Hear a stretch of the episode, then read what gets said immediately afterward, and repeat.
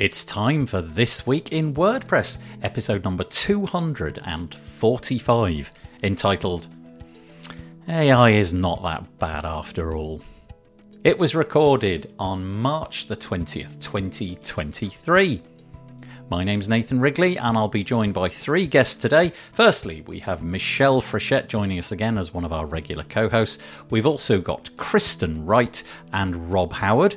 It's a WordPress podcast. We talk a lot about WordPress. Specifically, we talk about WP Campus and what it's doing with their new board of directors. We talk about the 6.2 release of WordPress, which is coming down the pike very, very soon. What's in there, you can find out in a couple of field guides. I did a demo with Mark Westgard from WS Form, and please go and win one of the two licenses. You can find that on the WPBuilds.com homepage.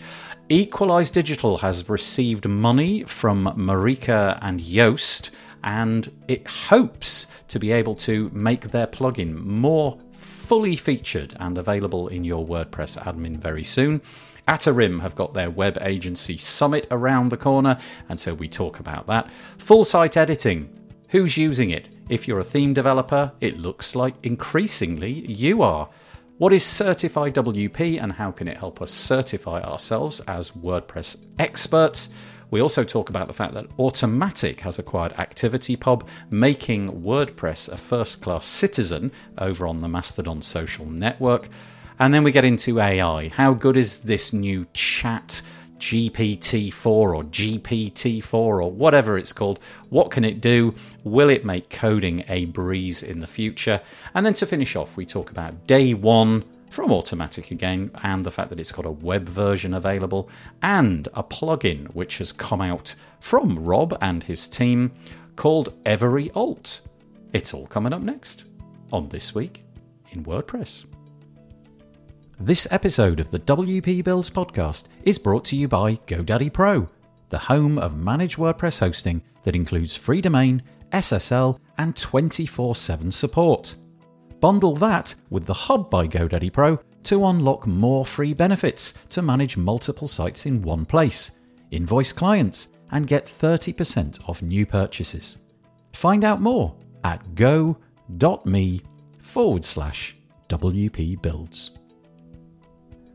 Hello, hello, howdy, hello, good morning, good evening, good afternoon, whatever other salutation there might be for a different time of the day. It's This Week in WordPress, episode number 245. Thank you for joining us. Before we begin, I think it's important to say go and share. Go and share this thing. It is probably the best way to do that is to go to wpbuilds.com forward slash live, then do the old command C Control C, paste it into your Twitter feed or Facebook feed or whatever it is that you might like to do. Uh, get, your, get your mates, your colleagues, your parents, your cat. We'll talk about cats later. Uh, drag them in and you know swell the congregation, and hopefully we'll have a nice episode today. It's really nice to to have three guests with us today. Welcome, first of all, to our regular co-host Michelle Frechette. How are you doing, Michelle? I'm good, thank you. You? I'm very, very good. It's just occurred to me that all of our little captions have gone. I'm going to quickly fix that. I'm going to go like that, and hopefully that's there. We are. All of our little captions appear. Uh, Rob, if you want to change your caption, you can do that by go. Oh, and also uh, Kristen, if you want to add a little bit of where you're from and what have you, if you go to your picture on the left, you can click the three little dots and update it if you wish to do that. Um, how are you? Sorry, Michelle. Say that again. I think you said you were good. I am good, and I asked how you oh, are. thank you. Yeah, I'm I'm doing well. Um, Michelle Frechette, here we go. We have a slightly updated bio. Michelle is the director of community engagement for Stellar WP at Liquid Web, and she has been called the busiest woman in WordPress by Matt Mullenweg at WordCamp US 2022. I can vouch for it. I was there. It was true. Uh, in addition to her work at Stellar WP, Michelle does a whole bunch of stuff, and you can see all of that at Meet Michelle online. You've cut that you've cut that bio right down, haven't you? I I really did. Yes. yeah. And actually, we're going to be talking about something in a few minutes that I didn't know you were involved in, which is yet another thing which we could have added to the bio. Anyway, thank you so Thank you so much for joining. Oh, always. Yeah, and also we're joined Yes. by uh, Kristen Wright. How are you doing, Kristen? Hey, I'm doing well. Thank you. Yeah, great to have you with us. Kristen has been working in the WordPress industry for over 12 years. Now she gets to share her passion for journaling by doing marketing for the Day One Journal app, which actually is owned by uh, Automattic, if you didn't know. She's the author of three books on journaling, including her most recent, The Transformation Year. A year of daily da- daily journaling prompts, and sh- which is now out in paperback and hardcover. I've always wanted to write a book. I really, really do want to write a book one day. But I get about three pages in and think, mm, nobody's going to read this. But yeah, maybe you. I I have that book actually, the most recent one. Very nice. it's at my it's in my other office though. Otherwise, I would hold it up and show you. Yeah, well, maybe maybe Kristen at some point can run off and find a copy and hold it up, and yeah, that'd be good. and finally, joined by Rob Howard. How you doing, Rob? I'm very good. How about you? Thanks for Yeah, having me. yeah, really good. You're very welcome, Rob. If you don't know Rob, Rob is the publisher at Master WP, which is a leading WordPress and tech magazine. Honestly, go check it out. There's a lot of content there every single week. He's also the CEO of HDC, the digital agency that's leading the industry to a better future. His team also just launched Every Alt. We'll get to that. You can see what that is um, an AI powered tool that instantly generates accurate alternative text for images on your WordPress site. Yeah, we'll have a bit of a dive into how that works and how all of that works, but it's an absolute pleasure to have all of you with us. We're going to be here for about 90 minutes. If you want to drop a comment in, please feel free to do that. If you go to wpbuilds.com forward slash live, you need to be logged into a Google account because we've pasted in the face uh, the YouTube comments there. That's all well and good. On the other hand, if you go to our Facebook group, then you'll need to go through one additional step, which is to go to chat.restream.io uh, forward slash FB, chat.restream.io forward slash FB. It just enables you to not be anonymous. You may want to be anonymous, uh, but you know, maybe not. So let's say hello to a few people who've joined us. Happy Monday, says Rob Cairns. Good morning. Hi there, Rob. How are you doing? We've got a nice wave from Courtney Robertson. Thank you. We've got the kitchen sink WordPress. I can never remember who this is. Who is this? It's Adam Oh. Adam Silver. Yeah, thank you, Adam. I can always forget. Uh, it says Happy Monday from NC. It's oh, it says Alex. Ah, yeah, very good. Last week, I well, was it the week before? I got his wrong uh, name wrong hundred percent of the time. So I'm going to call him Ryan uh, today, I think, or something like that. And here we go. Every week, Peter Ingersoll drops in a weather report. Uh, and today, greetings from Connecticut. It's two degrees centigrade, 36 degrees Fahrenheit, and rising. I like rising in weather. Temperatures are warming this week, so spring is in the air. Yeah, we've got about 14 degrees centigrade here, which for this time of year where I live, uh, Peter, is pretty darn good. And look, we've got Ryan coming back with it's 34 degrees here. Was 27 during my morning run. If it's 34 degrees, if you use proper degrees, you're all basically dead. You-. I don't understand Fahrenheit. Uh, Nomad Skateboarding says likes day one an awful lot. That's good to hear. We'll find out more about it later. And uh, and then we've got Ryan who's claiming to be Adam. I don't know what that's all about. But uh, let's get let's get on with the WordPressy stuff, shall we? That's what we're here for. About about eighty minutes of WordPress stuff. So here we go. Firstly, a couple of bits of promotion. This is our WordPress website, wpbuilds.com. If you fancy going there and subscribing to our list, you can just fill out this little form here. Uh, and we'll keep you up to date when we produce new bits of content, typically twice a week. You'll notice on the top here, we had a little plugin demo with my good friend Mark Westgard. He's the developer behind WS Form. Honestly, like, honestly, if you've got a WordPress form plugin and you've been using it for years, please go and have a look. I'm not saying you're going to change, but it is genuinely worth a look. And if you fancy winning it, we've got this page here. You can link to that from the from the thing here. Just click on that image there, um, and you can win it. He's giving away two licenses, and you just have to tell us why you want to win it. We've already had some fairly funny ones because I've said you can be you can say whatever you like. In less than 200 words, tell us why you want to win this license. This is the only criteria that will allow you to win it. Could be funny, profound, philanthropic, whatever you like. And we've had some funny ones already. And uh, yeah, so go to that page and you can win it. You know, why not? Give it a go. Right. WordPressy stuff. WP Campus have got a blog post out this week. It's called Introducing WP Campus Inaugural Board of Directors. Now, correct me because I don't really know a great deal about WP Campus, but WP Campus's board of directors consisted of one person, Rachel Cherry, until now.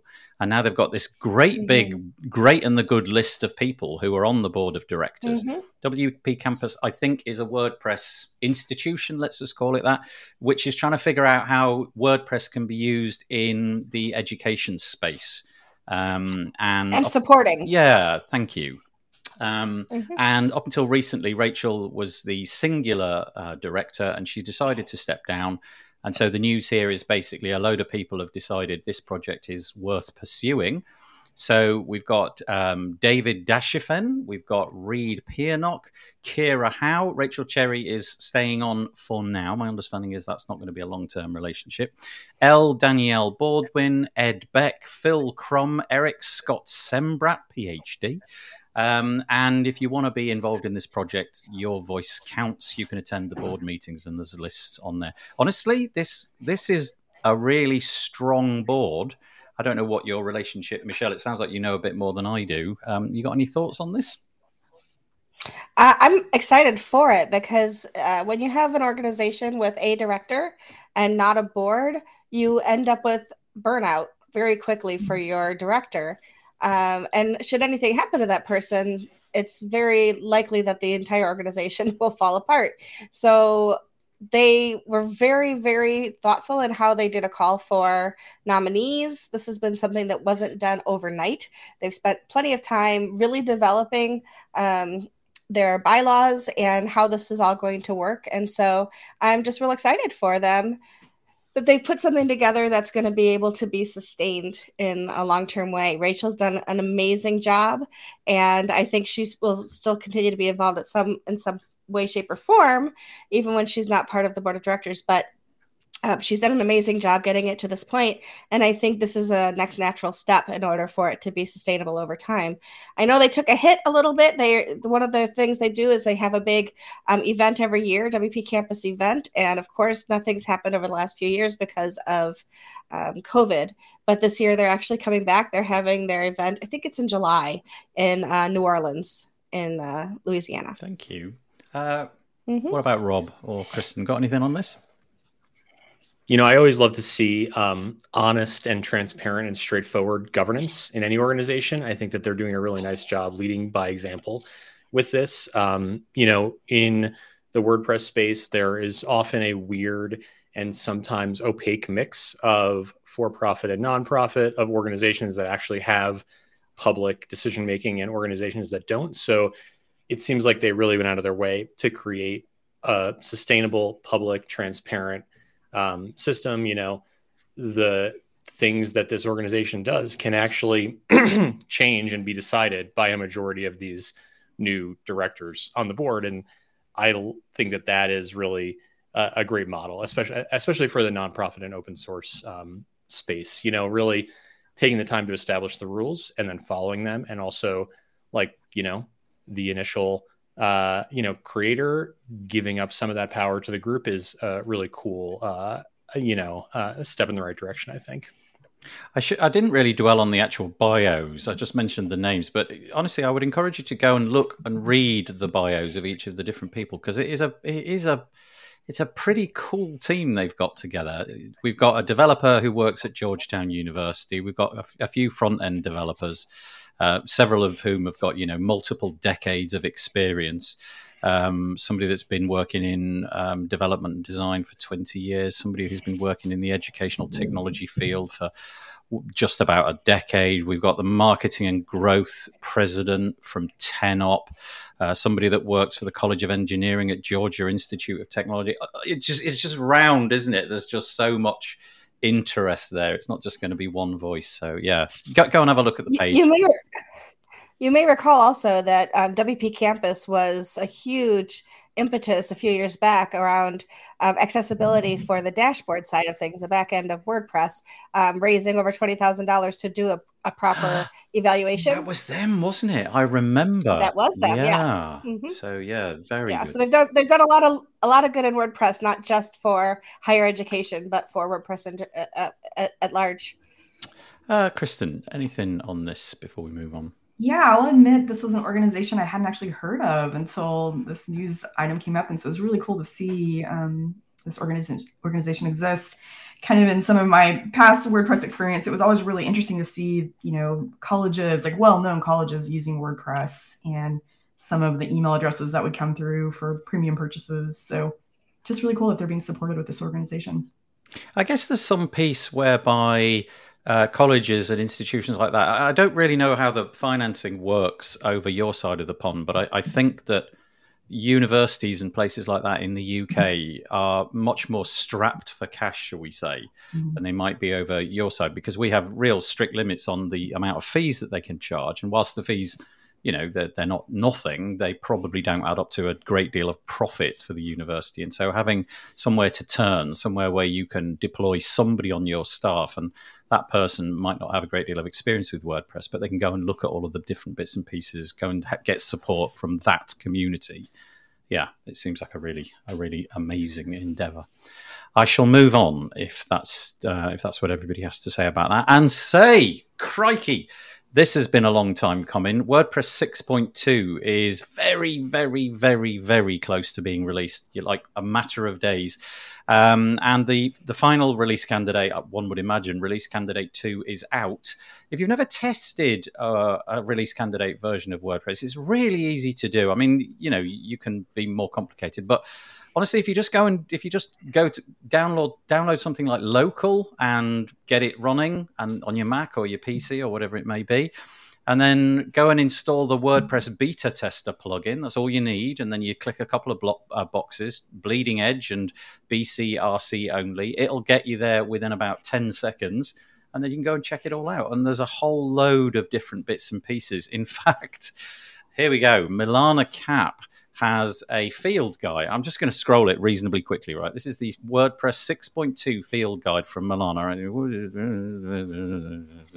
I'm not going to get into it, but there's there is actually a ton. Each of these little boxes is a link uh, where you can go onto a make WordPress um, article and read about it. But there is so much amazing stuff happening in 6.2. I don't know if you three. I'm imagining Rob being the um, you know in charge of a, a team might be following this more closely than any of the rest of us. But Rob, I'm just going to pass it over to you. Is there anything in 6.2 from your team's point of view which you're you're keen to have in core, get you know, make use of, get using? Yes, it's a big release. Yeah. We've done like articles, pot, we have a podcast coming out in a week or two talking about it. So um, there's actually a lot to dig into. Um, my understanding is maybe I'm wrong about the exact moment that this is happening, but basically, you know, we're at a place now where site editing phase two of the Gutenberg project is sort of going out into the wild. We're not calling it beta anymore. It's becoming like kind of its own um, real live thing, even more so than it was in the past. So we're excited about that. Our team has been um, getting more into the block editor and site editing. We are using it for some of our smaller sites, some of our um, like personal sites, specifically around like a complete uh, block theme as opposed Oh, to right. a Nice. classic or Yep. hybrid theme, Yep. right? So Yep. um, seeing that progress is really cool.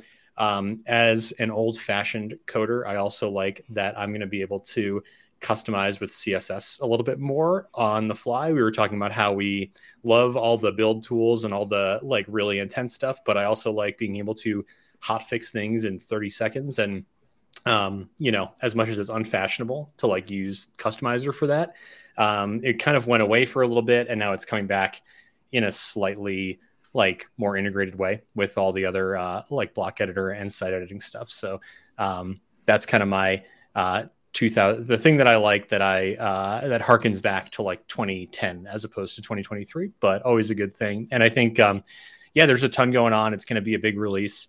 Um, you know, it doesn't seem like one of those releases that's going to be really like shocking or break a lot of stuff for existing clients, which I really like. But it's bringing in a lot of new um, improvements and really just kind of like taking the next big step forward on the roadmap. Yeah, we had a comment just drop in uh, from Max. Thank you for joining us, Max. He says, Hasn't the navigation been removed again? So the block is still there. Oh, in fact, Nomad Skateboarding is taking it on. Um, it has been removed from the site editor side panel. So there was this side panel which had templates and template parts and navigation in it, and it's been removed from there. Which is, I, I don't quite know what the story was. Do any of you three maybe know? Yeah, there is a video on oh, WordPress.org about it. We can try to dig it up, but um, you know, I think what this speaks to is that, um, you know there's this goal of completing site editing and like that is probably a little bit overly ambitious in some ways like i pr- appreciate that we're shipping it and uh, putting it out to the world um, but particularly around some of the navigation um, you know components there is just a lot of messiness over the last like six to 12 months and i think what i read in the uh, in the notes was basically like we know we've gone back and forth in this a couple times. Like we may go back and forth again, but like we think that we're in the right place right now based on user feedback. So um, it's kind of that you know constant evolution of the software. Um, and you know, in theory, that's a good thing, but in practice, it can be a little bit confusing uh, for people who are getting used to one way. You know, in 6.0 or 6.1, and then it changes back and forth a couple times. But um, there was a there was a lot of confusion around some of those navigation blocks and, and components over the last like six to 12 months. So I think they're doing their best to clear that up and just, you know, make some decisions around what it really should be because, um, you know, in some ways they're inventing a new interface or series of interfaces and there's no real right answer to some of these questions. So yeah. um, I think the team's doing their best to kind of get it working and um, also like, puts put somewhat of a punctuation mark on it and say like this is what this is the thing we built we're now shipping it we're going to move some of our priorities over to like um, collaborative editing and these other big ideas and then the future for the site editing tool is going to be more slow iterative improvements as opposed to like lots of big releases. At least that's yeah, of, of the plan. It especially feels to me like the navigation piece is still not quite as well, put it this way: a, a whole bunch of commercially available themes uh, delivered a lot a lot of more interesting stuff should we say in terms of navigation. What shipping with wordpress 6.2 works but you are fairly limited. But the bolts the architecture underlying that is now available for everybody to build their cool plugin on top of to make that whole navigation piece a little bit more interesting and easy to use. So the piece that we had on the screen uh, is, like I said, Mil- Milana Cap's piece, and it, it's very technical. And it, Michelle kindly has dropped in a link from um, from Rob's site, Master WP. It's it's Nyasha Green who's written kind of like a. You described it as a field guide to the field guide, didn't you, Michelle? I did, yes. so if you can't get your if you can't wade your way through this, which is is I guess there's a lot of technicalities there, and you know you've got functions being described and all that kind of stuff. You've got a what I'm guessing I haven't read this one, but I'm guessing is a fairly more a fairly a fairly simplified version of that in easy to use language. That's great. Yeah, one other thing I'll add is that uh, you know we run an agency, so we're building a lot of WordPress sites. We um, have a, a, framework that we own that's bootstrap and underscores based, but we're um, really just sort of psychologically starting to switch over to embracing more of the block mentality and the Gutenberg mentality. Um, you know, it's been several years. We've been very cautious about it, um, but we are sort of, um, you know, essentially taking the team's word for like, okay, this is a, the real release. Like we're going forward with this.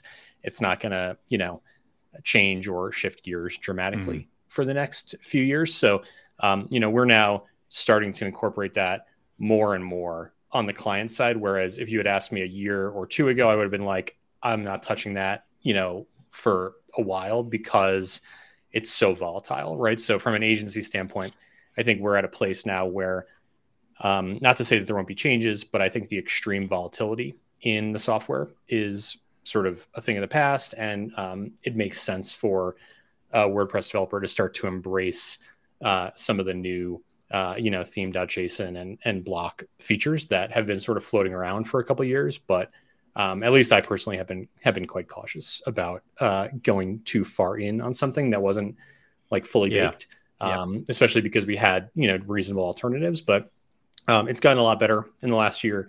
Uh, not to say it won't improve or, or need improvements in the future, uh, but we're you know we're at a place now where we're comfortable, uh, like starting to train our staff on this as opposed to some of the uh, like other methods that are out there. Mm.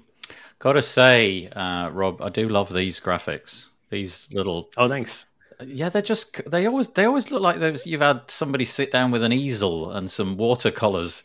They're just they're just really nice. I, I'm just going to quickly go to the homepage because look, there's just one after Yeah, the- another. Look, look at them. the They're great. aesthetic was one of our favorite things about the brand. So we Mhm. actually uh, bought the brand from uh, the two founders uh, about a year ago, a little over a year ago.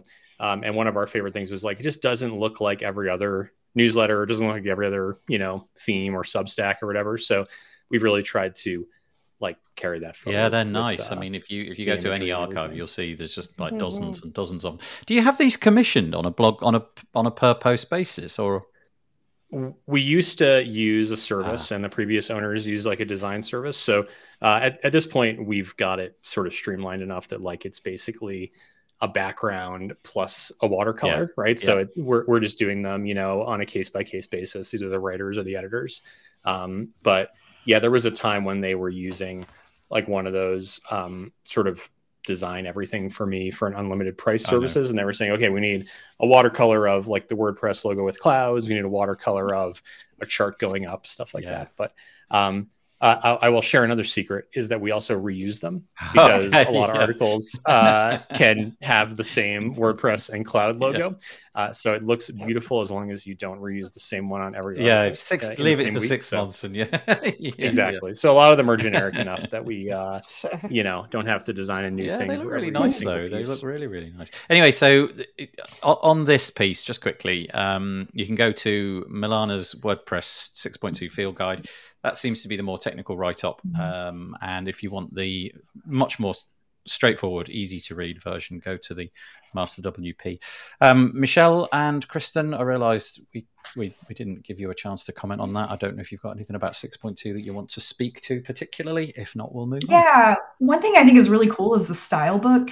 Um, I Ooh. saw a demo of this, and it's Mm. really cool, especially you know if you're trying to develop a style guide or something like that for clients. Um, really excited to kind of dig into this a little bit more, but I saw a demo of it and thought like, wow, that is really cool. So, and there's some global styles and copying and pasting of styles. I thought you know is really useful and helpful, but style book just being able to see like how all blocks output across a theme and then also being able to make global st- style changes i think is going to be really useful um, maybe i don't know as much for end users but probably people who are building sites and kind of managing things so Yeah, I'm trying to Mhm. find a I'm trying to find a decent image of the style book, but I can't I can't find one.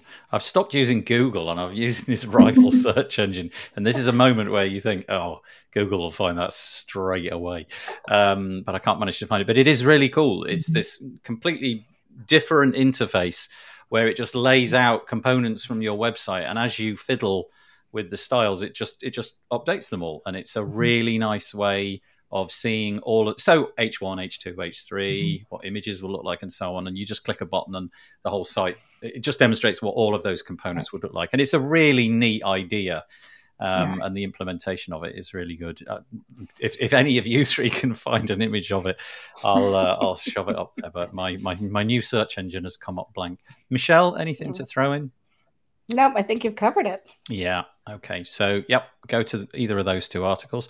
This is nice. This is a lovely piece, and I feel that this is. Oh, this is the kind of stuff that warms the cockles of your heart. Equalize Digital raises pre seed funding for expanding accessibility checker plugin development. So, Equalize Digital um, is run by uh, Amber Hinds, and I want to say her husband. Is that right? I forget. Yep, Yep, thank Chris. you. Ooh, Thank you.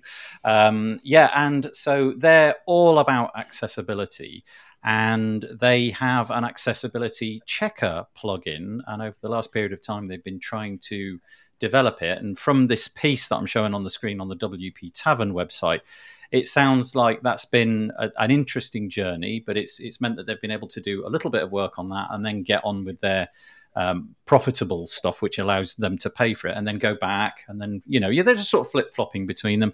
Well, talk about nice. Um, an investment has been secured by them of an undisclosed amount, but it's from uh, Joost de Valk um, of Yoast fame and Marieke van de Rakt of Yoast fame. They have decided to invest in this to accelerate the production of it. It sounds like they're going to bring on some. Uh, I don't know if it's full time staff, but it certainly sounds like they're just going to concentrate on features um, to make everybody's accessibility experience a little bit easier. Some of the some of the things they're hoping to drop in the near future is a visual UI where you can click on elements on your website. So it'll be a plugin. You'll install it, get it going, look at the website, and then click on components of the website, and then get useful information as to where your accessibility uh, standards are not being met, or presumably patted on the back if you do well and I just think this is this is really lovely. What a really nice story to report. I mean, you know, accessibility seems to be a hot button topic in the last couple of years, but I, I imagine funding for this kind of stuff is pretty hard to find. So in in step some very nice philanthropic individuals, Joost and Marieke. So bravo. I'm going to hand this one over to you three. Well, Equalize has also been hi- hiring lately too. So they've hired at least one position, and I think they have another one um, open right now. So this is probably helping to um, get this up, you know, up and running and keep working working on it and i'm pretty excited about it. So many things that are labeled accessibility are things that are truly not accessible like accessibility overlays and things like that. And so amber is definitely um, a huge proponent of true accessibility and runs a meetup about accessibility all those kinds of things and does a lot of really good work. So this is really exciting to see that that the things that she's working on and that they're working on as a company are able to move forward for the community. Yeah.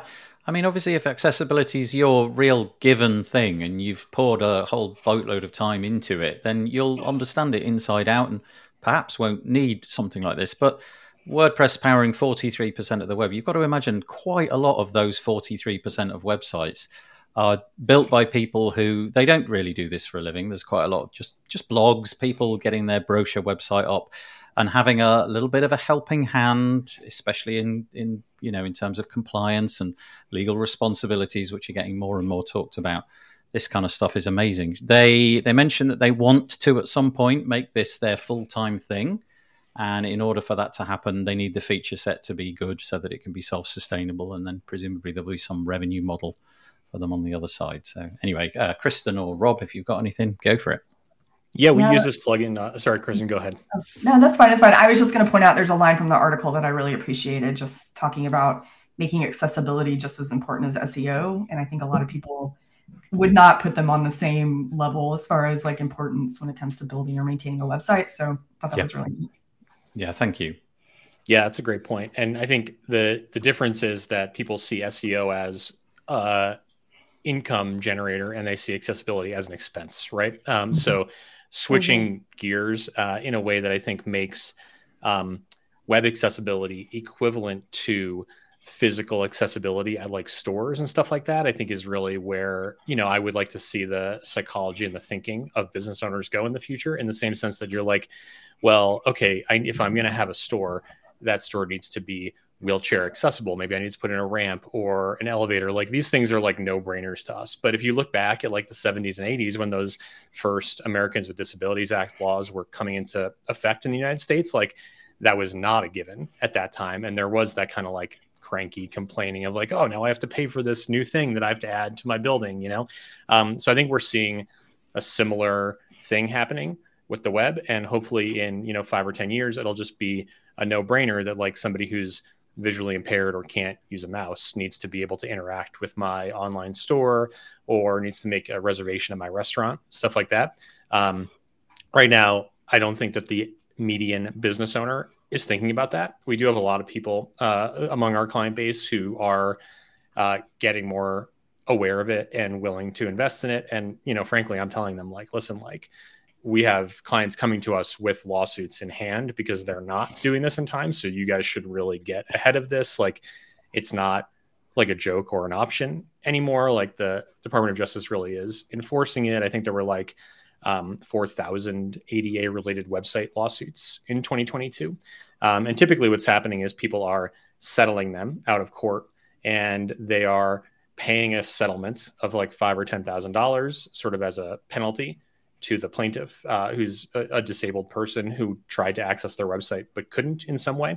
Um, but then they're also in those settlements committing to fix the problem anyway. So if you're going to go pay the settlement and then pay the developers anyway, like you might as well get out ahead of it, yeah. um, not pay your lawyers extra, not pay the settlement, you know, and also serve your customers better. So, um, you know, there, the, it's definitely been a little bit of a volatile like process in the last few years, but in 2022, the Department of Justice actually came out and said, like, yeah, this is the thing that we're going to enforce. Like, we know the law was written in the 80s, but we believe that it applies to websites if you're a public business. So, if you're just like, you know, an off, if you just have an office and you don't have a store that's open to the public, you're not quite as um, subject to the law. But if you have a physical space or you sell some sort of physical product, like you 100% are. So, um, we've used accessibility checker plugin on our own sites. We have it on Master WP. Um, it's great. Uh, you know, it, it really um, complements a lot of the other tools that are out there, but it's also in your dashboard, which is unique. Like a lot of the other yeah, yeah, yeah, are yeah. like Chrome extensions or like yep. external checkers. Um, so I would definitely recommend that people pop that free version on there. I think um, there's already a premium version, um, so I think that's one of the like revenue um, goals for the future. Um, and honestly, um, you know, there's a very passionate community around accessibility right now, but the challenge is getting that mainstreamed, right? And I think that that um, is a tricky process because you don't want to mainstream it by just telling everybody they're going to get sued. That's kind of a very yeah. like uh, uncomfortable way to do it for a lot of people. Um, I'm a little bit more aggressive with that with my clients because I'm like, listen, like I'm. I know this sounds like I'm telling you you have to build more stuff, but like I'm actually advocating for you guys to not get in trouble in the next five years because otherwise it's going to happen, right? Um, so um, the challenge is really like mainstream acceptance, but also um, just the fact that you do have to make trade offs. You know, like one of the things that we see is that um, sites that were built 15 years ago are more accessible than sites that were built four years ago. Yeah. And the reason yeah. for that is that, you know, the basics are pretty accessible, um, but any sort of uh, like what I would describe as like new fancy design, like you start to lose some of that ability to use a screen reader pretty quickly, right?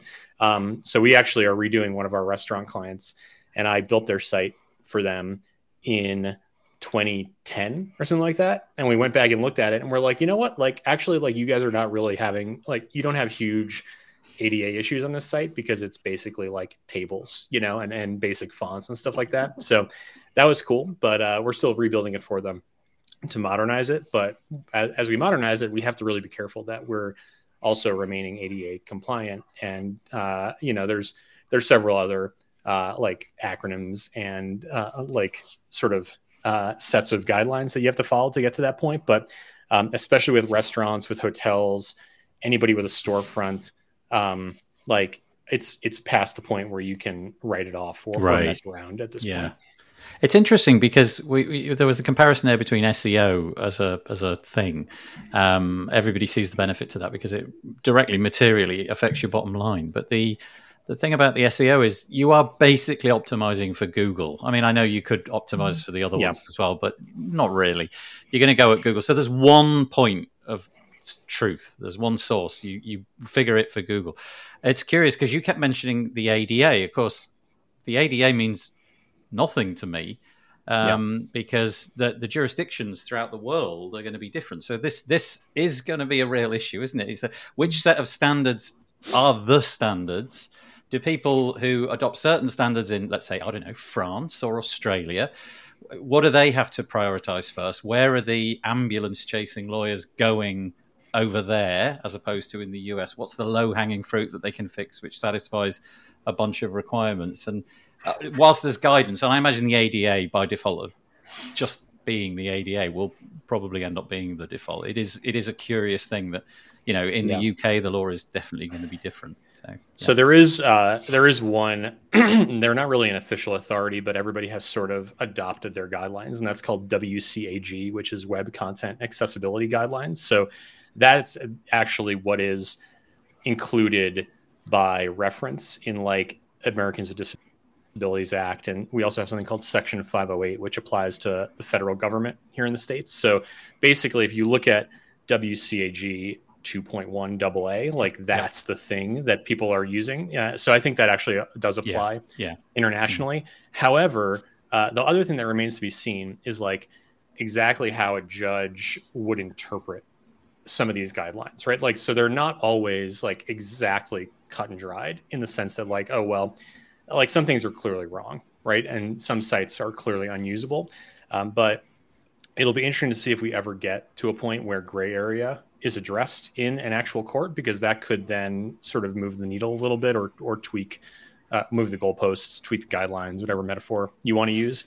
Um, but you know, right now most of these are settling because basically people are saying like, yeah, like we know this, like this is new, like this our site's not up to date. We acknowledge that, and we're gonna, uh, you know, fix it and and move on without you know taking it to court. But I think there is a potential for kind of like what happened with GDPR and Google Fonts, like you know, a judge basically made up a new rule right? Uh, in yeah, saying yeah. that you can't use Google fonts, you know, um, and uh, I've kind of you know uh, lampooned that a little bit uh, uh, in our uh, articles because I think it's a little bit over the top. But at the same time, um, there is that possibility that you might say, okay, well, you know, I thought this type of menu structure was okay, but now there was a ruling about it, and I have to go back and change that. So um, just being on top of it is um, a you know a thing that I think all web developers and designers are going to have to make part of their job, at least for the next few years, as it kind of gets more, um, uh, uh,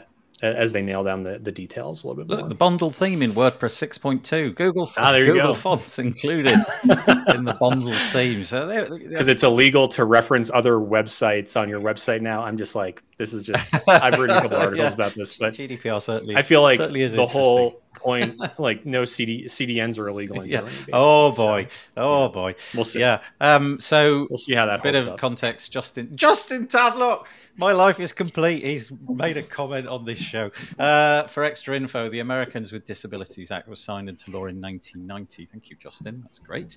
Um, if you're, oh yeah, okay, great point. Nomad skateboarding. If you're, if you use most of the popular themes and builders, the default bells and whistles are almost universally not compliant. Having proper carries on having proper text contrast fixes many of the issues.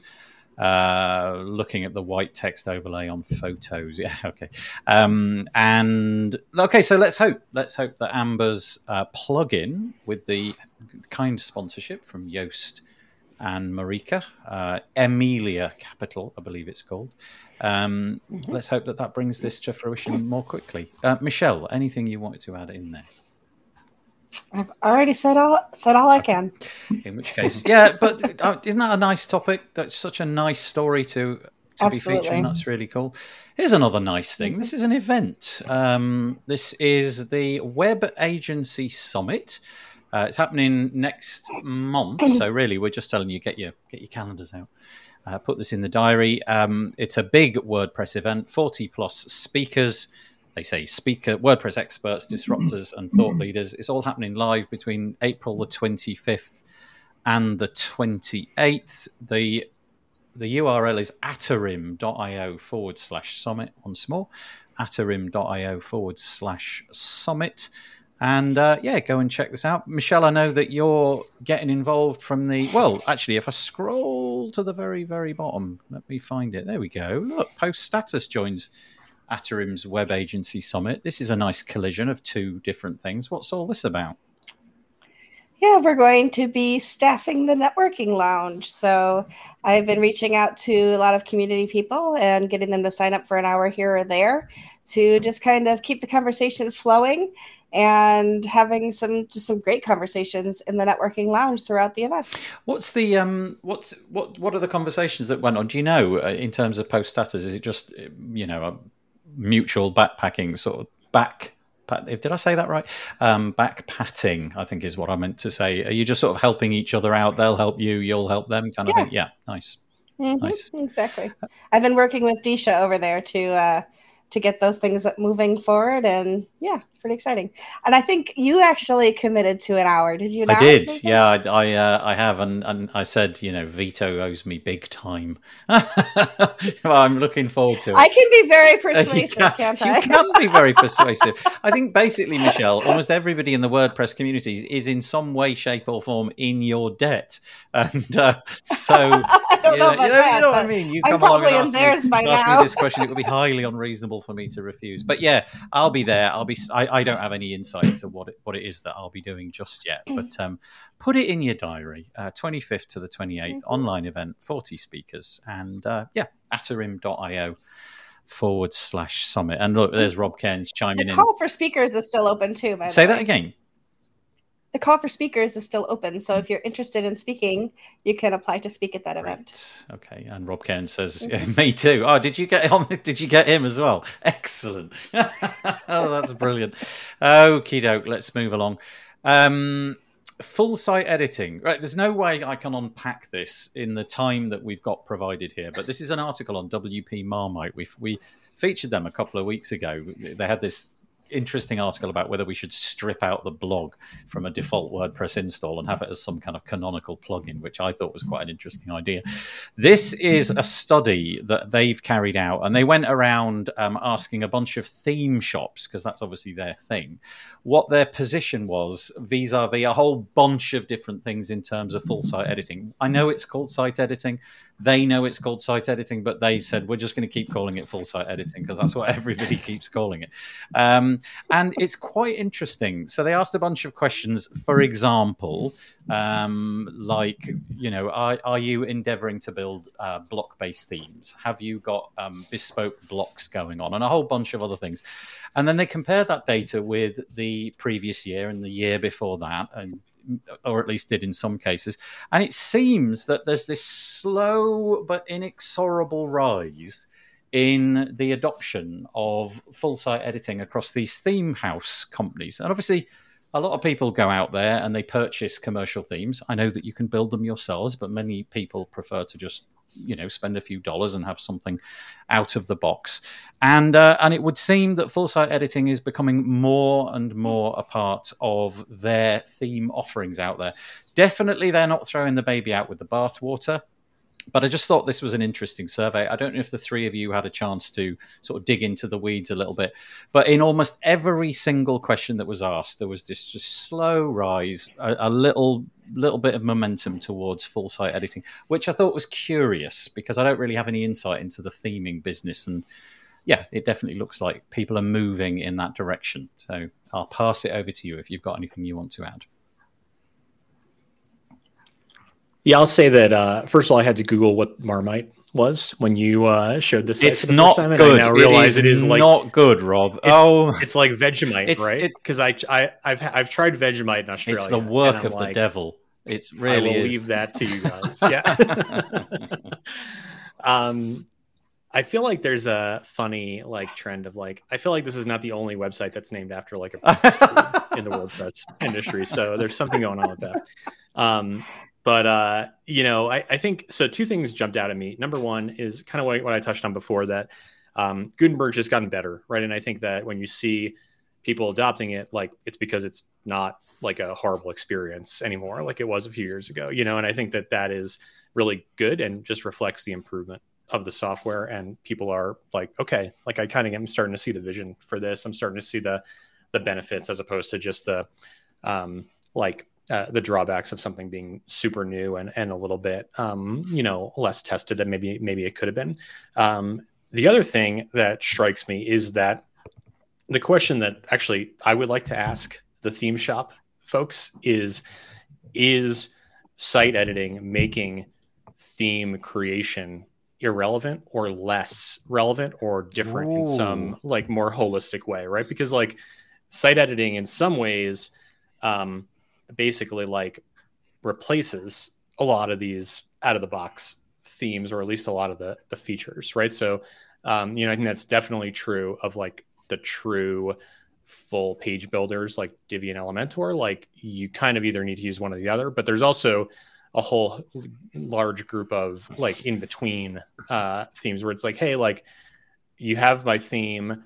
You sort of need to also add these plugins, which add site building features to the theme. And, you know, um, uh, there's a lot of those companies out there that basically were really valuable to users in 20 you know 15 or 2018 or whatever but i'm not sure that those use cases even really still exist if site editing takes hold because you would want to build i think you'd want to build in a way that is more um, compatible with with core uh, for the future.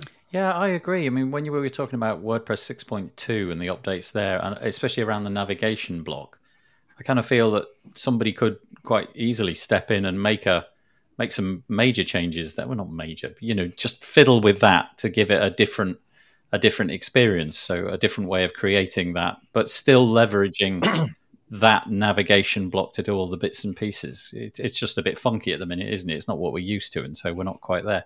But yeah, thank you for that, Rob. Uh, Michelle, anything from you or, or um, Kristen? Good you're all good. Yeah, go and check it out. It's WP Marmite, and uh, what you'll what you'll definitely notice is that in in all the cases of all the shops, and they went out to they analysed 123. So it's not a tiny survey. I imagine 123 represents a fair amount of the WP theme shop space. Some of the bigger ones. They it's Code Canyon. Uh, sorry, yeah, what's it called? Theme Forest, I believe, as well, and checked a few bits and pieces out there. But it seems there's a slow but inexorable rise. Okay, good, good to know. Um, right, you're getting and, and some negative feedback, Nathan, about your Marmite uh, comment. So yeah, okay. So the, this that. is Ross. Ross. Ross is in the UK. Ross, by the way, has the coolest Chrome extension ever called WP Turbo. Drop what you're doing and go and Google it right away. Uh, it's really great. Um, he says he can't believe there's no other comment on Nathan's Marmite review. So here goes. You're wrong, Nathan. So wrong. Marmite is the best. Marmite's just not the best. No. it's have you ever had it? Has any of you ever had something akin to Marmite? Okay, so it's a bit like putting imagine imagine like you you drain your car of oil and then eat some of that. That's about the best. I'm so going to get sued by the Marmite company. It sounds like a WordCamp Europe Marmite yeah, eating contest. Yeah, there's going to be a Marmite be, uh, in the cards. Yeah. yeah, see how many slices we go through. Yeah, clearly Ross is really into it. Sorry for offending your sensibilities. It's one of those few foods. It's just, it's always a bit of a joke in the UK because it's one of those things that you either love or you hate. There cannot be a middle ground. And so, for example, certain members of my family just crave it and love it, and just the smell of it, it drives me from the kitchen. Oh, I'm sorry, I got carried away there. Right, let's let's talk about something WordPress again. Um, this is this is a podcast episode I did on the Tavern recently um, with Talisha Llewellyn, all about something called Certified WP okay, this is a whole interesting debate, and mm-hmm. I'm I'm really curious about Rob's take on this um, as well. Uh, especially given that the Master WP offer a whole bunch of courses. So Talisha is really trying to put together a well, I won't say canonical, like it's the end of the world. You know, this is the only variant. But her argument goes like this with WordPress having 43% of the web, but then but there being no real way of certifying to employees that I can do these things in WordPress categorically. Look, I've got the badge, I've got the certificate, I sat the exam, I did the course, and I passed the test. Wouldn't that be a good idea to have? Um, there isn't at the minute, but Certified WP is an initiative which I, I think she began it. That's my memory, at least, anyway hoping yep. to gather this community of people together, figure out what these certifications might look like. You know, what what what levels would there be? How how high up can it go? How developery or how just implementer e could we make those certifications? And she makes the case in this podcast. I thought really strongly. She also has a thing called WP uh, WP Connects or Connects WP. I'm sorry, I can't remember which way around that goes. WP Connects. Thank Connects. you so much, mm-hmm. uh, Michelle. In which she is kind of this is the inspiration for it. Really, she's trying to Mhm. educate people who come out of the services in the US who are kind of looking for something to do with their lives after their service is over and by all accounts that is a real moment in time where you know you've been busy doing your service and suddenly there's this cliff edge and you really don't know what to do with yourself. And so wordpress could be a real decent um, a, a decent way of getting people into it. So she's been offering coaching and things like that. So the debate here is should we have uh, a certification thing? Should it be the certification thing or just one certification thing? And i know rob you're interested in this you've obviously got courses over on master wp but michelle told me at the beginning you're also this project specifically you're, you're into this right Yes, Michelle and I are actually both directors of the nonprofit that Talisha created for this purpose. So uh, we just had a, a meeting, uh, I guess, a few weeks or a month ago, um, and it touches again on that like governance of the nonprofit and stuff like that. So we did, you know, all the Mhm. elections and everything like that. So yeah, um, uh, we're both Michelle and I uh, involved closely with this. So, Michelle, what's what's your position on it then? Do you want it to be just one of many different offerings, or or is the is the idea to make it almost, if you like, the offering? I think there's no design to be like have a corner on the market or, or anything like that. And certainly we're not trying to make sure that there's nobody else could ever do this again, but instead to create the best possible uh, credentialing standards that we can. Um, the, the, the WP Connects being they use right now they're using SkillBridge, which is something that kind of a military thing that, you know, when you are separating from the military to try to get you back into civilian life and find a job outside of the military. And for people who want to then continue to work for the military, but as civilians, they would need to have a credential to be able to work in WordPress. And there isn't one now. So the idea was first to create this credential specifically for people who want to go back to in the mil- for the military as civilians. But then, if we're going to do that, why not create it for the entire industry and not make it niche? Because WordPress is WordPress, and so the Sorry, idea Michelle, then. can I just Mhm. can I just ask you a quick question there? Is that Yeah, because from the military side of things, the money the money to pay for that education piece has to be bound to an accreditation process. You you can't just ask the military, give me X thousand dollars and I will go and spend it on my furthering education. It needs to be well, no. Tell us what the thing is, and we'll pay for it, and you can then consume it. So that's part of it, but it's Okay. it's more like they could get that that they could become accountants and go work at another company, right? So they don't have to have the accreditation to go out and work in the in the in the industry in the field.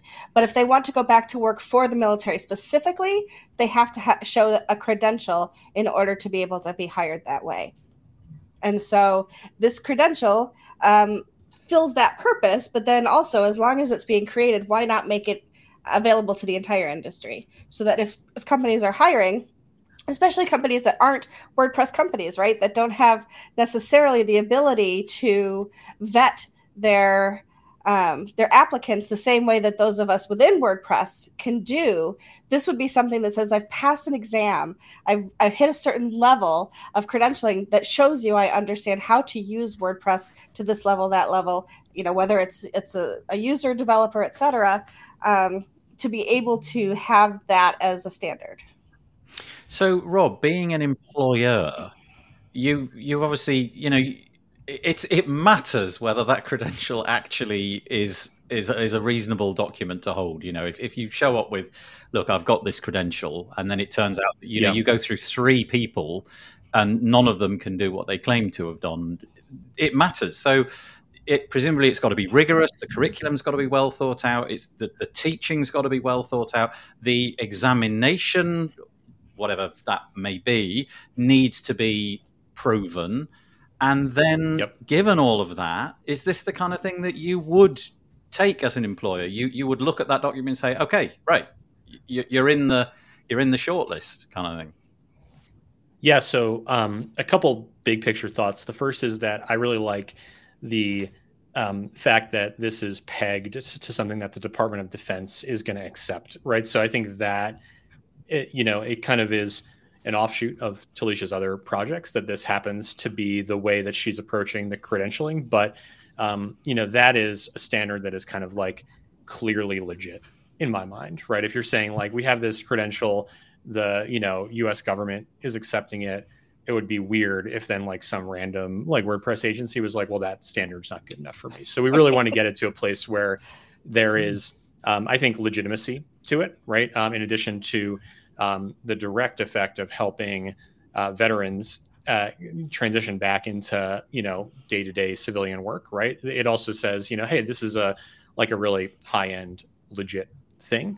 Um, so there's that component of it. The other thing that I really like about it, before I actually answer your question about how I would handle it, uh, is that um, so we have this huge problem, which is I guess twofold. So first and foremost is that people who build software in other things that are not PHP and WordPress don't believe that WordPress developers are real developers. And we've done a lot of like articles and podcasting about this. So I think that this is something we see for almost everybody who's entry level is they actually get discouraged from working with WordPress because people are like it's old, it's busted, like it's boring, like it's not real coding, like you should go do React or whatever other, you know, obviously React is coming in WordPress, but you should go do the cool JavaScript stuff instead.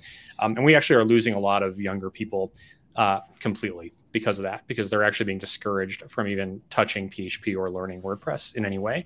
That is not a big deal right now. Um, mm But, you know, as like our hair gets grayer in the current like agency owner uh, industry, right? Uh, we are going to have a problem, which is that we are uh, significantly under resourced in like that, you know, 20 to 30 year old group and significantly over resourced in that like 40 plus group or however you want to like let that have that shake out. Um, but there's a demographic issue in the sense that we want new hungry young developers and designers to be coming into this space that's an issue right now um, for a lot of reasons um, one of which is that it's not viewed as legit or um, like interesting or innovative to work in the WordPress and PHP space, I think this would be a small step in, in the right direction for that. Um, and um, you know, it's something that's very similar to like what we see, for example, with uh, Amazon Web Services. Yeah. Like you can go to AWS, you can get, you know, one of several different certification levels. Um, Microsoft has similar stuff for their, um, you know, hardware and software. Um, and basically, like people who are out there doing like server tech and systems administration are going out and getting these certifications because they exist and they provide legitimacy in the industry. They're almost like, um, you know, a prerequisite to work on AWS stuff in some ways. Um, so, uh, to to bring that into the other point that I was going to make is that right now we have this problem where people are getting turned off by WordPress because it's um, old fashioned or however you want to like phrase that. I think of it as tried and true, but it's definitely not the trendiest and most um, like exciting thing for a you know developer who maybe just got out of like college or just got out of a boot camp to go into. The other thing is that we simultaneously gatekeep people and we say, oh, you can't come be a senior developer because you don't have enough WordPress experience yet. But we create this circular problem where you can't go get enough WordPress experience. So basically, the way to get WordPress experience is to be a freelancer, right? right? But not everybody wants to do that. Not everybody has the ability or or or the desire to do that. So if you don't come into the like bigger company with the five years of like freelancing experience, you look like a novice, regardless of whether or not you are a novice. So to me, um, the certification would really help, especially with the entry level hiring, because it's like, okay, like here's a thing that you can go do to show that you are at least at like this like acceptable level. Like you didn't just pick up your first wordpress site yesterday. Like you have a real level of knowledge about it. And that can be done completely without anyone gatekeeping you right? So you don't have to go get that first internship from you know uh, the person who may want to give it to one of their buddies instead right? You don't have to freelance for years. Um, it basically makes the industry more approachable by someone saying, Hey, I just got out of boot camp. I'm going to go get this WordPress certification. That's then going to get my foot in the door for 10 jobs instead of maybe one job, right? Uh, that I might have been able to get without anything on my resume. So um, I think it fills a gap, which is that it's really hard for a younger developer to build their WordPress resume unless they sort of get lucky and become a successful freelancer or get that first job in a somewhat um, random way. So I think it'll actually, in addition to helping, um, you know, on the military veteran side, like it'll also decrease, in- increase diversity in a lot of other ways because it removes a gatekeeper, right? And it says like, okay, like you can't throw my resume away because I have the certification on here. Like actually address this job application. And as we've seen, like there's just a lot of very flippant stuff out there, like um, you know, if you don't capitalize the P, I'm going to throw away your job application and stuff like that. So, uh, I, the more we can get away from that, the better. And I think this gives entry level developers a much more legitimate like piece yeah. or uh, a much more legitimate thing on their resume. Um, and it and you learn stuff too, mm-hmm. right? Um, so yeah, I mean, obviously, I'm a fan of the idea. Um, I know other companies out there are working on other certifications, uh, you know, for different pieces of the puzzle. I think that they all basically would solve the problems that I just described mm-hmm. of, um, you know, the difficulty of getting in to the industry and even knowing what the path would be to get in. Like if you went out and you asked a bunch of people who just graduated from a boot camp what they should do next, they'd be like, uh, I don't know, I'm going to apply for a job at like seven Silicon Valley companies and just say I know React, right? That's like the only that's like the the job path that's coming out of those boot camps right now. I would like to see them also be able to say, or I could go get my WordPress certification or both, right? And now it opens up more opportunities yeah. for everybody. It's really interesting because it sort of it becomes a self fulfilling prophecy. Once it's launched, if people take it seriously, then people take it more seriously, then people take it yeah. more seriously.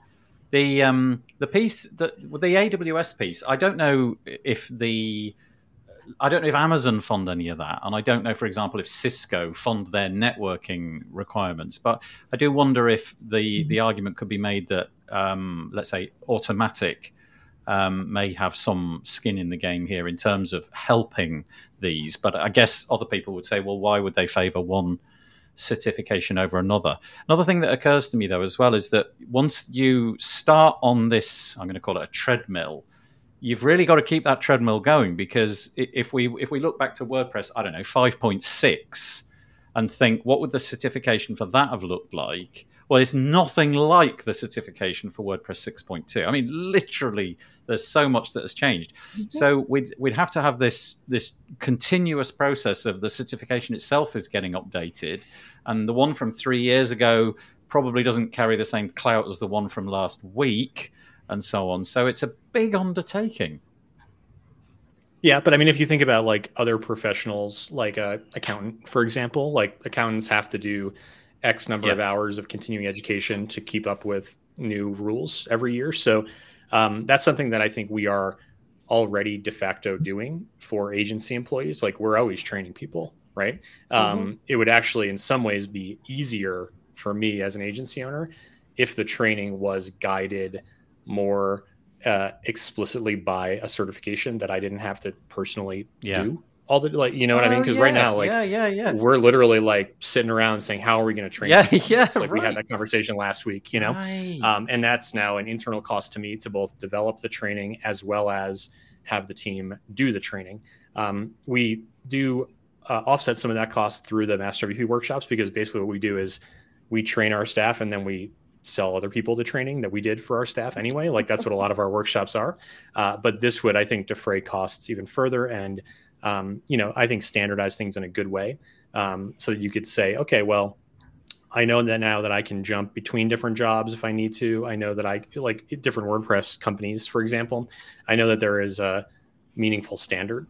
Um, I also would slightly push back on the idea that 5.6 is t- totally oh yeah no. 6.2 like yeah maybe I, mean, I should have php and javascript still exist yeah. you know? So uh, you know you have to learn the new uh, layers that are being layered on top but you know ultimately um, you know you could you could if you had time warped to today from four years ago like you could still code for yeah i guess so, i guess my um, argument was but there is a continuing people yeah. coming through the door at the at the beginning of that funnel so if yeah. somebody came in and wanted to start their base layer certification today, it would look very different from somebody beginning their certification yeah. a little bit of time ago.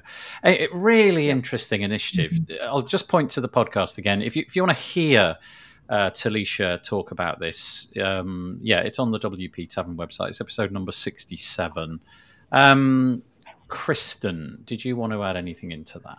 Not really. It's a really interesting idea. I Mm. definitely, in past experiences, we offered a training arm. Um, people were always asking for some type of certification. I think it's just first establishing those best practices, the curriculum in the first place, and then where do you go from there? So Yeah. the maintenance of it, like you said.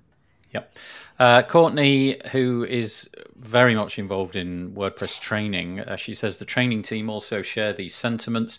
It's great to see others filling needs, such as the military vets and the interfacing with the US government. That that'd be out of scope for training that, uh, yeah, that she's involved in. Um, this would also lend credibility to the boot camps, like where I instructed on the appropriate curriculum needed during boot camp learning time. Um, and then nomad skateboarding. My former life was in sports medicine. Certification and continuing education was done yearly. It didn't mean a person was competent, but it did mean they weren't ignorant of all the subjects. Uh, thank you. That's really interesting. There's a whole load of other Marmite based comments, but uh, it, it all boils down. Oh, yes. No, I should air this one because I misrepresented uh, Ross's Chrome extension. I actually got the name wrong. So apologies. Where's it gone? Where's it gone? Where's it gone? Where's it gone? There we go. I think a Marmite podcast. That's might be the it. Oh. That could be. Oh. I think that's going to be the big. it's a controversial. We'd literally have to have the screen divided down the middle. Uh, you know, um, it, it's Turbo Admin. Go and Google Turbo Admin. Add add WordPress into that query, and you will find it, and you will be delighted that you did. It's truly great. Um, oh, okay. Quickly, another one by Rob. Two cents. We have to have a practical component to certifications because we do not need people who have certs only on paper. Yeah, I guess it's. I guess on the entry level, it's about getting yourself through that door. Let's move on. Oh, how I love Mastodon. Oh, I'm going to write a poem about it. Ode to Mastodon. Um, I really like it, and Automattic really like it, or at least they like the underlying protocol which supports Mastodon. We've talked about this before. Mastodon is really a skin sitting in top, on top of ActivityPub. ActivityPub powers all sorts of different implementations. There are sites which are a bit a bit more rather than writing comments like tweets you you post photos. That one's called Pixelfed and the logo's just there. Um, but Automattic we very quickly touched on this last week. Automattic acquired the ActivityPub plugin. Now what that means is that they've taken on uh, Matthias Pfefferle. I hope I haven't butchered your name, Matthias. And he is now going to be able to dedicate all of his time um, to making ActivityPub work with WordPress and making your WordPress website a first class citizen inside of Mastodon. So imagine imagine if people could somehow go to Twitter and without you having shared anything, your posts would be there. And imagine if somebody wrote a reply and it came onto your website. And if you replied to that reply, it would go into Twitter. So this is starting to hot up for me. This is this is the promise of Mastodon. The fact that it's open and it's not gatekept by some yeah, billionaire, let's say that, um, by some billionaire. I just think this is really interesting. And the idea that Automattic, with their clout around WordPress and obviously developer chops, I think this is going to be really interesting. I, for one, um, I'm I'm going to definitely go and play with this. I do like the idea that my website could become like a, a, a full on account on Mastodon. I just find that really interesting. So it's just open to you. You know what I think? what do you think? Maybe I'm over egging it. Nathan, you actually run a Mastodon instance. I do. Right? I do. Yeah, and Nice. and it, I I did it. I, I you know that time when every uh, you were into Nirvana, and then like suddenly everybody else found Nirvana. Like two years after you thought Nirvana was cool, it was a bit like that. I uh, I I just got the idea that this whole Mastodon thing. uh, There was no hint you were ahead of the game. was going to be popular, right? I just did it, and honestly, all you could find on Mastodon when I was using it back then was cat pictures. That I swear That's what. That it- sounds do you remember? Were you using it as well? But no, honestly, no, I was I was new to it. eighty percent of the feed yeah. was cat pictures, and I have no idea. But it just seems to have been adopted by people who love sharing cat pictures, and it was it, it got a bit like what the heck, and then That's what my Instagram then it just like, too, exploded. that's what I it just to. passed 10 million users yesterday. Yeah. The growth is steady away. It, the, the line goes like this, so it's not like a million a day, but it is on the order of I think hundred thousand accounts a day. It is growing Nice. and it's open, and so clever little things like this can start to happen. And then who knows what clever little things somebody else will will do in the future. Throw in things like web mentions as well, and it all starts to get very interesting. Yeah, sorry. I Well, and especially if you think about how the the Twitter API, I think, just went to like a paid service only. Like Twitter is very, very much closing itself uh, for uh, you know financial purposes. Like basically, they're treating it like it was a private equity acquisition, and they're going to now squeeze as much revenue out, out of it as they can. Whether that's successful or not, we'll see. Um, but um, I mean, to me, like the mission of Automattic and the mission of Mastodon seem extremely well aligned, and it would be interesting, um, you know, to see more collaboration there going forward. Yeah, what what I think, what I don't think it is yet, Mastodon, I don't think is a particularly great tool for reach. So there are a few accounts Mhm. that I've come across where, where because they're they've been famous elsewhere, and you know, and they've obviously announced on their Twitter account, I'm going over to Mastodon. Here it is. They managed to get this groundswell of support, and you know, you get a few that are into the hundreds of thousands, but it, it's not. Yeah. It isn't that, and you can't algorithmically uh, hope that your content will go to the top. So, you know, just because your post is shared, lots of times it doesn't mean that the algorithm suddenly thinks, actually, let's put more of that in because that's obviously growing, it's viral. You won't get any of that. And so it will never be good for that kind of thing. But what it is, is it's a little bit more straightforward if you don't follow somebody you're never going to see what they put if you if you if you want the algorithm to sort of bend your your preferences it's not going to do that because it's simply chronological and I think you're right, uh, Rob. I think the, the, the, the juxtaposition here between Automattic's mission and ActivityPub, in this case Mastodon's mission, is really well aligned. But it, I don't think it will become that broadcasting hob. I don't think it'll ever have that virality. So sorry, Michelle. I know I keep droning on about this, but I, I just for me I, I think mastodon's great for conversation etc i don't Yeah. see it as at least at this point yet as a huge marketing um, channel so i, I don't think think, you're your right. brands Yeah. so uh, you know it's not going to replace twitter um, as far as brand marketing and things like that goes so Yeah, you'd have to do a tremendous body of work to get to the point where your account had that. So my understanding of the Twitter algorithm is, like I just said, if something, if you if you post something and then within seconds a hundred people have suddenly shared it, there's some bit of the algorithm there going, "Whoa, stop what you're doing, post that all over the place." Y- You will engagement never gets get that. rewarded Yeah, you will never get that on the current implement because it's open source. Who knows what algorithm some somebody will come up with to make it exactly like Mhm. that. Um, Well, I think that the point of Mastodon is actually to eliminate the algorithmic virality, right. right. Right. So that, in the sense that it's good for microblogging, like you know, Mastodon is just as good for me if I wanted to do very short, uh, like tweet-like blog posts, right?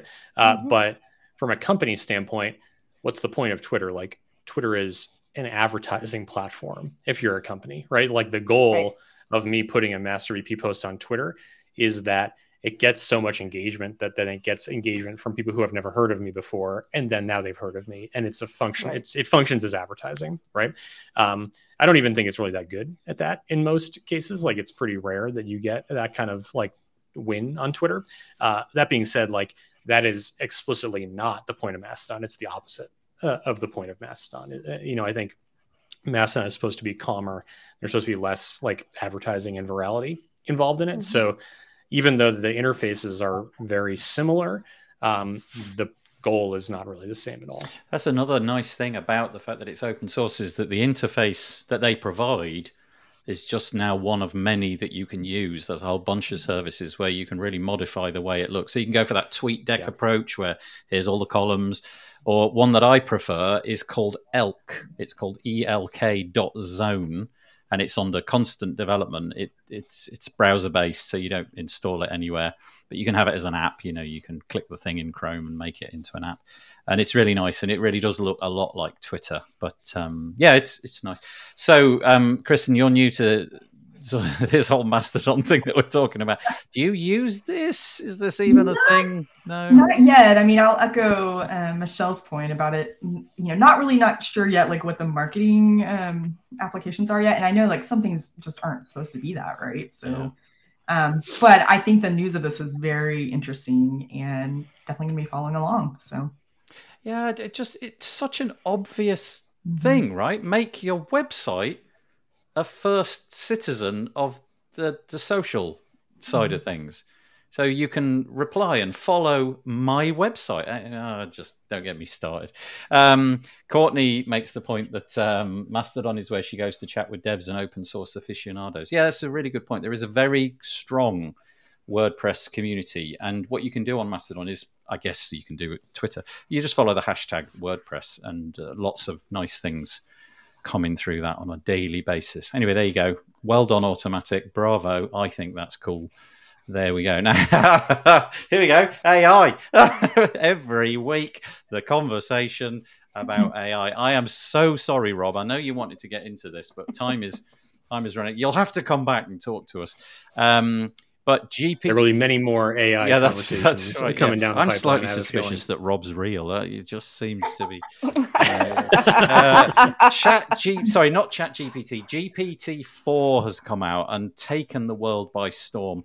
I had quite a few bits and pieces that I wanted to say, but I'm just going to mention this one. Chat GPT has made coding easier. And there is this Twitter, which I will link in the show notes for today, where this chap on the screen. Now you really can't see it, but he writes down in a book, like it's a piece of paper basically.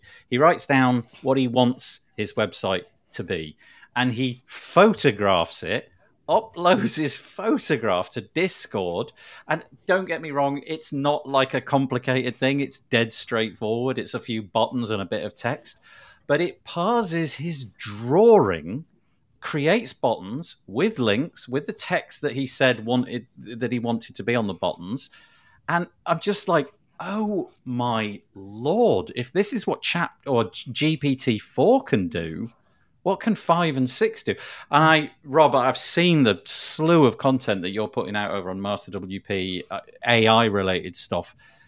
I'm troubled but i think you're more sanguine.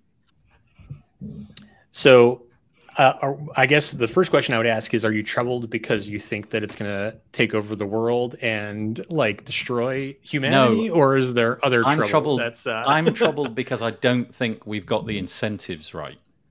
And what I mean by that is, I don't think it's a good outcome if if an AI is able to eliminate a whole host of jobs, unless we've prepared yeah. society for that disruption. You know, it's all very well saying, well, other jobs will come along. Yeah, but imagine the pain and anguish of tens of thousands of people whose job yeah. in accountancy, say, which can now, by all accounts, be done by GPT-4.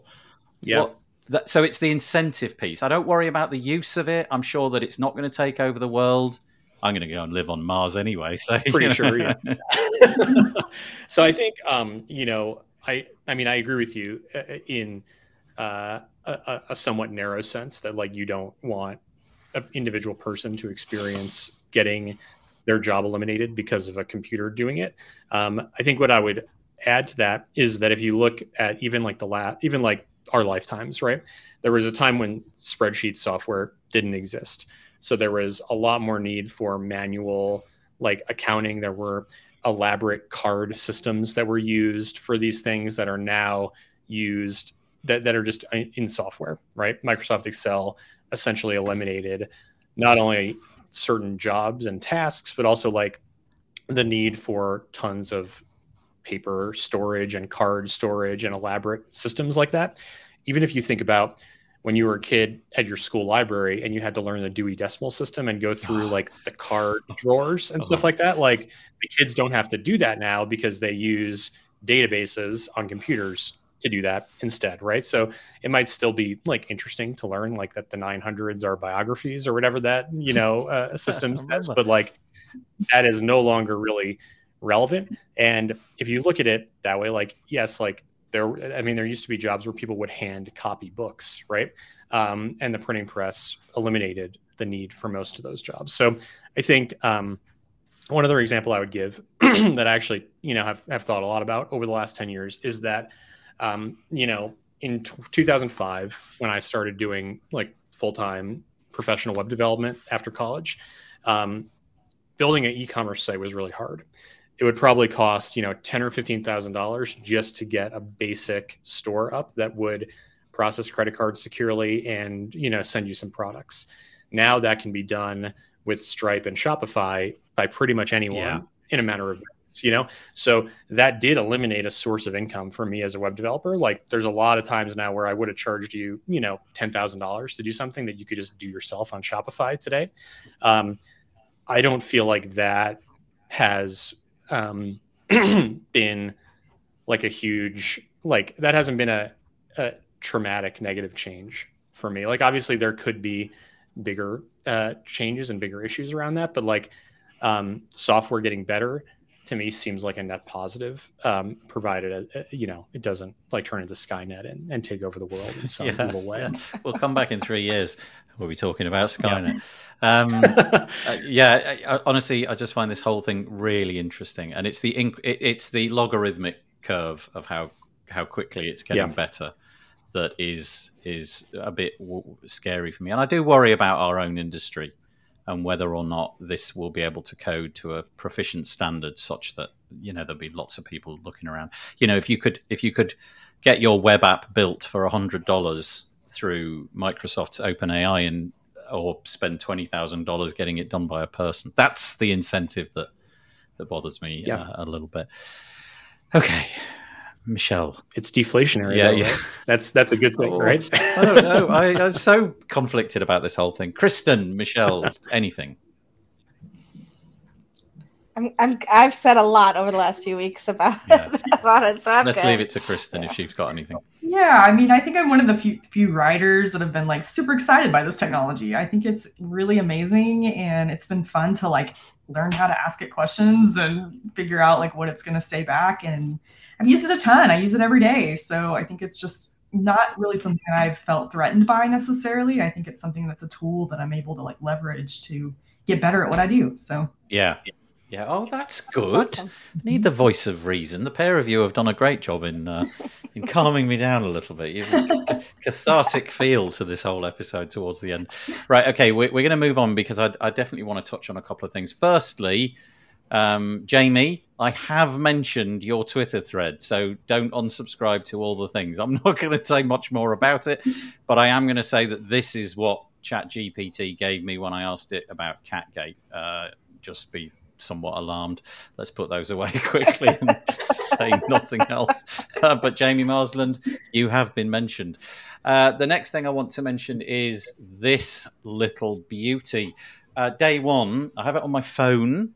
Um, it is uh, an app which you use to journal. It's it, it's such a great idea. I love these kind of apps. But we did mention the other week that um, it's now gone all web based. Previously, you either had to you know download the app on your uh, phone or you had to download the app onto your computer. But now it is on the web. Uh, being an Automattic owned company, I, I think that was probably 24 months ago or something like that. It was mm-hmm. But look at this. Look at this little interface. Does that remind you of anything?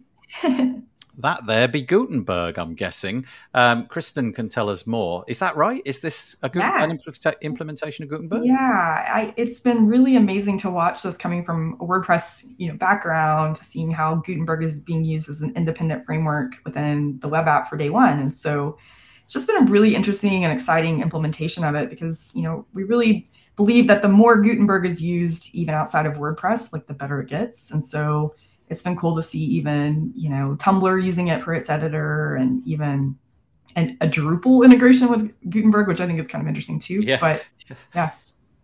Um, it's really it's like they've stripped out all the cruft that you don't need, um, and it's you know just like here's some headings, here's some italicization and bolding and all of that kind of stuff. But it's a really really nice app. If you if you are searching around for this kind of stuff, or indeed if you're looking for an excuse to do journaling, Kristen's actually got a, a post here. Uh, just highlight the, the main points of this post. You've got this gratitude journal, 100 Yeah. ideas, tips, and techniques. Yeah, so gratitude journaling is just a really great way to get started journaling if you're kind of new to the practice or maybe feeling like really overwhelmed by, I don't want to write about my emotions or thoughts or feelings. But gratitude journaling is just like a really easy way every day to just think about what you're grateful for and jot down a few things. And so this post is really, you know, designed to help you kind of get started, get your feet wet with gratitude journaling, and maybe even inspired to to start it. So Um, it is a really, really genuinely nice app. I feel that if you're on the iOS Mac ecosystem, Mhm. particularly, the implementation over there is really good. I'm I'm still waiting for the, the sort of Android uh, equivalent to catch up. we are working on it. We yeah, I was going to say there was I, I got it from the horse's mouth. I'm going to hold you to that.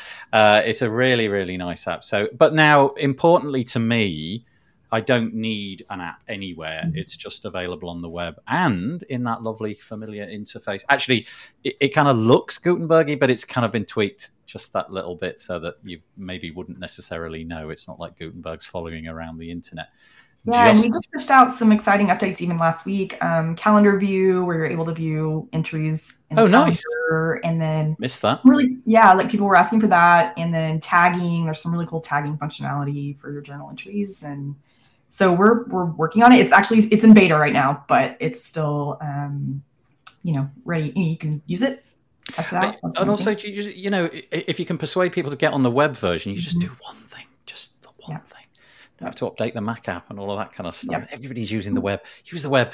Um, okay, and very finally, tacos. I'm afraid we're going to have to miss them out, Michelle. We're not going to talk about Samsung's Moon or how. Ta- That's I'm okay. so sorry. I'm so sorry. but we will end with this one. This is something that Rob dropped in. He wanted to mention. Uh, it's a plugin which their team have been developing. We were talking earlier about getting things right in terms of accessibility. Alt tags on your images, bit of a chore, aren't they, from time to time? But we've got AI mixed with WordPress here. It's the perfect way to end. What does this do, Rob?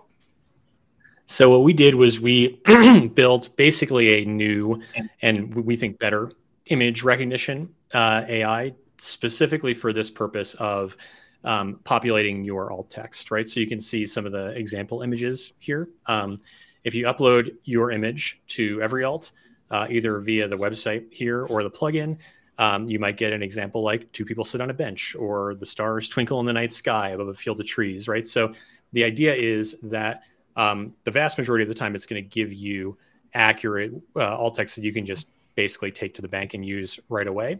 Uh, the way we see people using it is um, twofold. Number one, they don't have to stare at a blank space, right? That's one of the biggest challenges. Is like it doesn't seem like, hey, add a little alt text to your image is a big deal, but when you're composing something and um, you know you're staring at that blank field, and that blank field is also often like kind of even hidden in the interface in some situations. Um, even if you need to tweak a couple words, it's a really really nice prompt and start to remember that alt text. Um, and then the other thing that the plugin can do is if you have a site like we're literally doing an ADA remediation this week for a client, and we're going to go through and add alt text to every single image that doesn't have it with this tool in like two seconds, right? So it goes back through, and then you'll see a history, like a board of all the things that it did, and you can just tweak them, you know, uh, uh, you know, page, uh, a word or two at a time. It auto saves the changes that you make. So basically, it's your assistant in the sense that you don't have to type all that stuff. It's going to get it, you know, 80 or 90% of the way there for you. Maybe it's going to do 300 images in three seconds. And then you can go through and edit that, but you're not the, you're not racking your brain to do all that alt text work. So um, it's free. You can create an account, um, get a bunch of image credits for free. If you want to do a, uh, you know, bigger batch, you can buy additional image credits. And uh, we have version point one of the plugin here. We actually have two like coming out today, later today. So um, we added a couple new features. We moved some stuff around, um, and we're going to get it uh, submitted to the directory probably later this week. Um, it also has its own API, so you don't have to use the plugin. You can hook up to the API and put it in and build it into your own um, app wherever you want. Uh, we have a Zapier integration and all sorts of other cool stuff. So check it out. Um, we basically took like a bunch of image recognition tools and a bunch of language tools and baked them together with kind of our own recipe to get this specific use case of like, I really want to know what this photo is and I want to describe it succinctly in one sentence in a way that somebody using a screen reader could um, truly like get value from it. If you're doing the ADA backport, if you know what I mean, where you've got the 10,000 image website and you need to do that work quickly, Yeah. how presumably, well, I say presumably, how do you interact with those 10,000? Is there like a list view of all of those, or do I have to individually go into the Exactly, yeah. media library and click on each one at a time? Or So you can individually click on them. And then the other thing you can do is run a bulk optimization, a bulk uh, generation, right? Right. So if you've ever used one of the image optimization tools, it's Like kind of like that, where you go back through. Um, and uh, pricing is ten dollars per thousand images max. I see that in the in the chat. So you, the first hundred are free if you sign up today, and then uh, you know basically uh, you know it's like one cent per image going forward. So if you wanted to use it for clients, like it makes a lot of sense. Like doing a client site with a thousand images for 10 bucks instantly is a pretty easy um, Yeah. you know Yeah. thing for an agency to to afford and it's not a subscription you just buy what you need um, and you know you get an api key you could plug that into unlimited wordpress sites you've only gone and um, so- proven that AI is quite useful, haven't you? I don't. Uh, well see that's the thing i want to move it away from toys like that, that's what I like about the accessibility approach because I'm like, okay, well, AI is weird and creepy, right? Yeah. If you're using it to generate photos of like cats in gates and whatever the heck you guys were doing earlier, right? Um, but like that is, you know, if you think about like, okay, well, what is a problem that I can solve with the fact that this these tools can see objects and images and then they can create like really interesting like language um, you know uh, output from it so what we've done is we've said okay let's use this image recognition technology that's mostly used for boring stuff like captchas and stuff like that. And let's um, actually apply it to something we want to change to make the future better right? So this is not necessarily creating absolutely perfect content but it's making this accessibility work a lot faster and easier so it's a way to leverage these tools for something that's that's actually Yeah, you've got a few nice comments. Obviously, people dropping off this and just going to check out the plugin.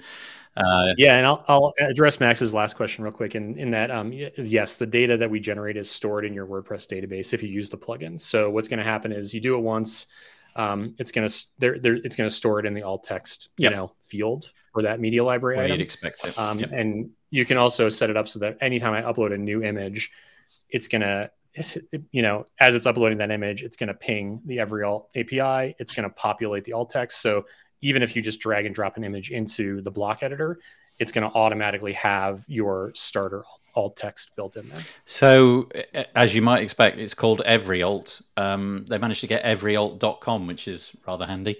Uh, everyalt.com, nice and easy to remember. No weird spaces, just Every Alt. Yep. Oh, that's cool. That's cool. And I, I, yeah, I'm somewhat annoyed that AI is actually useful. I want There it to be go. relentlessly bad. then I, then I can justify my my sort of reluctance to adopt it all. Okay, I'm so sorry. We've overrun. We've gone for one hour forty instead of one hour thirty. I'm really sorry about that. I do apologise, but I would like to sincerely thank anybody who made a comment. They were really valuable. They keep the show going. That's great. Also, like to thank uh, Kristen for joining us. I really hope you come back, Michelle. I'm. I'm, I'm, I'm trusting that you'll come back. uh, and Rob, yeah, maybe we'll have Rob on again as well. And by that point, I shall be a robot. Um, and we'll see how it goes. Just before we end, the slightly humiliating thing that we always do at the end of every show. This is how the album art is made, and we all put our hands up. And I, yes, look, everybody's so willing straight away. That's so good. Thank you for joining us. We'll be back next week. Take care. Thanks a lot. Take it easy.